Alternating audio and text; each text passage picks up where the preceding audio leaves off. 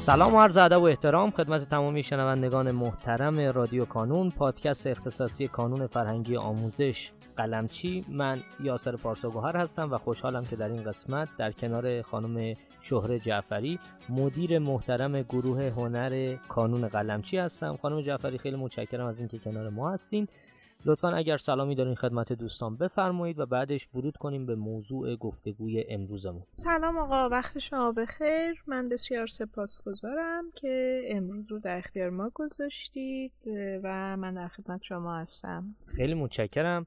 خانم جعفری گرامی ما از اونجایی که یه تعدادی از دانش آموزانمون به هر دلیلی پارسال نرفتن دانشگاه و تصمیم گرفتن که امسال مجدد کنکور بدن خواستم که اگر توصیه هایی داریم برای این دسته از دانش آموزان که دانش آموزان فارغ تحصیل هستند و خب نسبت به دانش آموزان دیگر وقت بیشتری دارن اگر توصیه هایی دارین در این قسمت به این دانش آموزان بفرمایید و بتونیم تا اونجایی که ممکنه کاری بکنیم که این دانش آموزان خیلی احساس رها شدگی نکنن و بدونن که هنوز ما حواسمون بهشون هست. بچه هایی که سال پیش به بنا به هر دلیلی دلشون نخواسته وارد دانشگاه بشن یا کنکور و قبول نشدن خب امسال دوباره یک فرصتی دارن و هر سال مجدد می‌تونن یک فرصتی داشته باشن. قضیه فقط میمونه سر قضیه سوابق تحصیلی و دروس عمومیشون.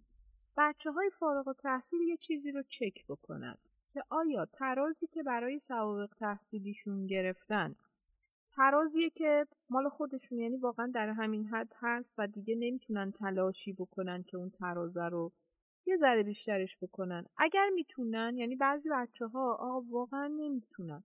و نمی‌خوانم. یعنی فرازشون روی حدیه که بیشتر از اون نمی‌خواد. ترجیح میده با تخصصی و درصدهای کنکورش خودشو بکشه بالا. در ضمن آزمون عملی هم برای تعدادی از رشته هامون داریم. با ضریب دوازده. پس اینها همه کنار هم دیگه درصداش بالا و پایین میشه دیگه. یه گروه هنر که عمومی درصدش تأثیرش کمتر از رشته های دیگه میشه. بچه ها نیاز دارن فارغ التحصیل میگم نگاه بکنن. دارن نگاه کنن اگر تراز عمومیشون پایینه اون درسشون که خیلی تراز رو کشیده پایین می‌تونن ترمیم بکنن. اینکه حالا بهتر بشن بدتر بشن چون سازمان سنجش اعلام می‌کنه نمراتتون رو حفظ می‌کنه بهترین رو در نظر می‌گیره. نمی‌دونم از این کارا می‌کنه. پس شما خیال بدی نداشته باشید و اذیت نباشید. این تصمیمیه که خودتون باید بگیرید. وضعیت درسی خودتون رو بسنجید. ببینید ترازتون تو چه حدیه. پارسال اگر قبول نشدید آیا باعث و تراز عمومیتون بود؟ خیلی بچه ها جالب بود آقا. به خاطر کمکاریشون تو عمومیشون ترازشون یه جوری پایین بود که خب بنده خدا اصلا دیده بودن تخصصیش هم بد نیست ولی نمی‌شد کاری کرد. اینا چون لازم ملزوم میشه یه ذره به خودتون بستگی داره. ولی چیز عجیب غریبی نیست که حراس پیدا کنید. فارغ و تحصیلا باید برن یه مدرسه بزرگسال پیدا کنن. بگن آقا ما می‌خوایم سوابق تحصیلیمون رو ترمیم کنیم. یا بچه های هنرستان دوازدهمی ها امکان داره بهشون بگن اصلا تو مدرسه خودشون ثبت نامشون نکنن.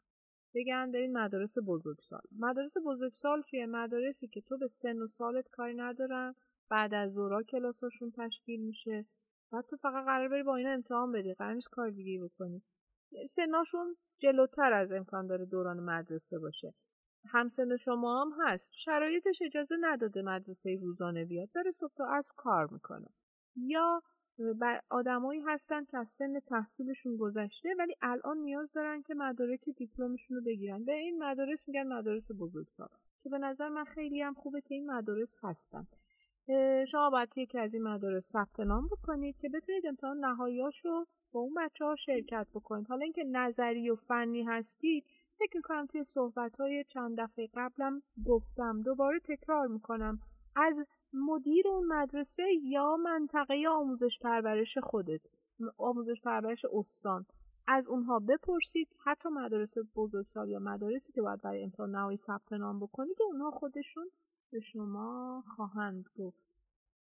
نکته که برای فارغ و تحصیل دارم اینه که کارهایی که سال گذشته کردی و مفید بود و خواهش می‌کنم دوباره انجام بده. یادت نره. فکر نکن فقط دیگران کارهای درست انجام دادن. من قول به تو میدم تو کار درست داشتی. شاید باید تعدادش رو بیشتر بکنی. کارهای درستی که خودت در زمینه تحصیل و مطالعت داشتی رو اونها رو نگه دار.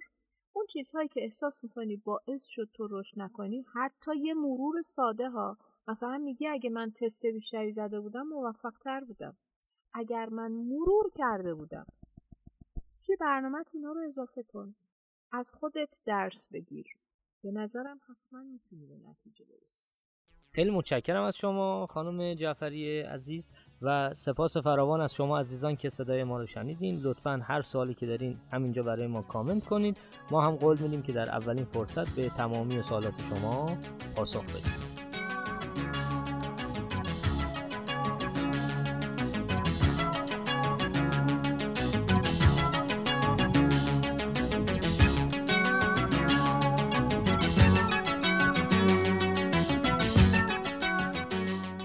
در پایان امیدوارم مسیری که آغاز کرده ایم بتونه نقشی هرچند کوچک در موفقیت دانش آموزان عزیزمون داشته باشه و همچنین تشکر می‌کنم از تمامی کسانی که ما رو در تولید هرچه بهتر این پادکست یاری می‌کنن. تا شماره بعدی رادیو کانون خدا نگهدارتون.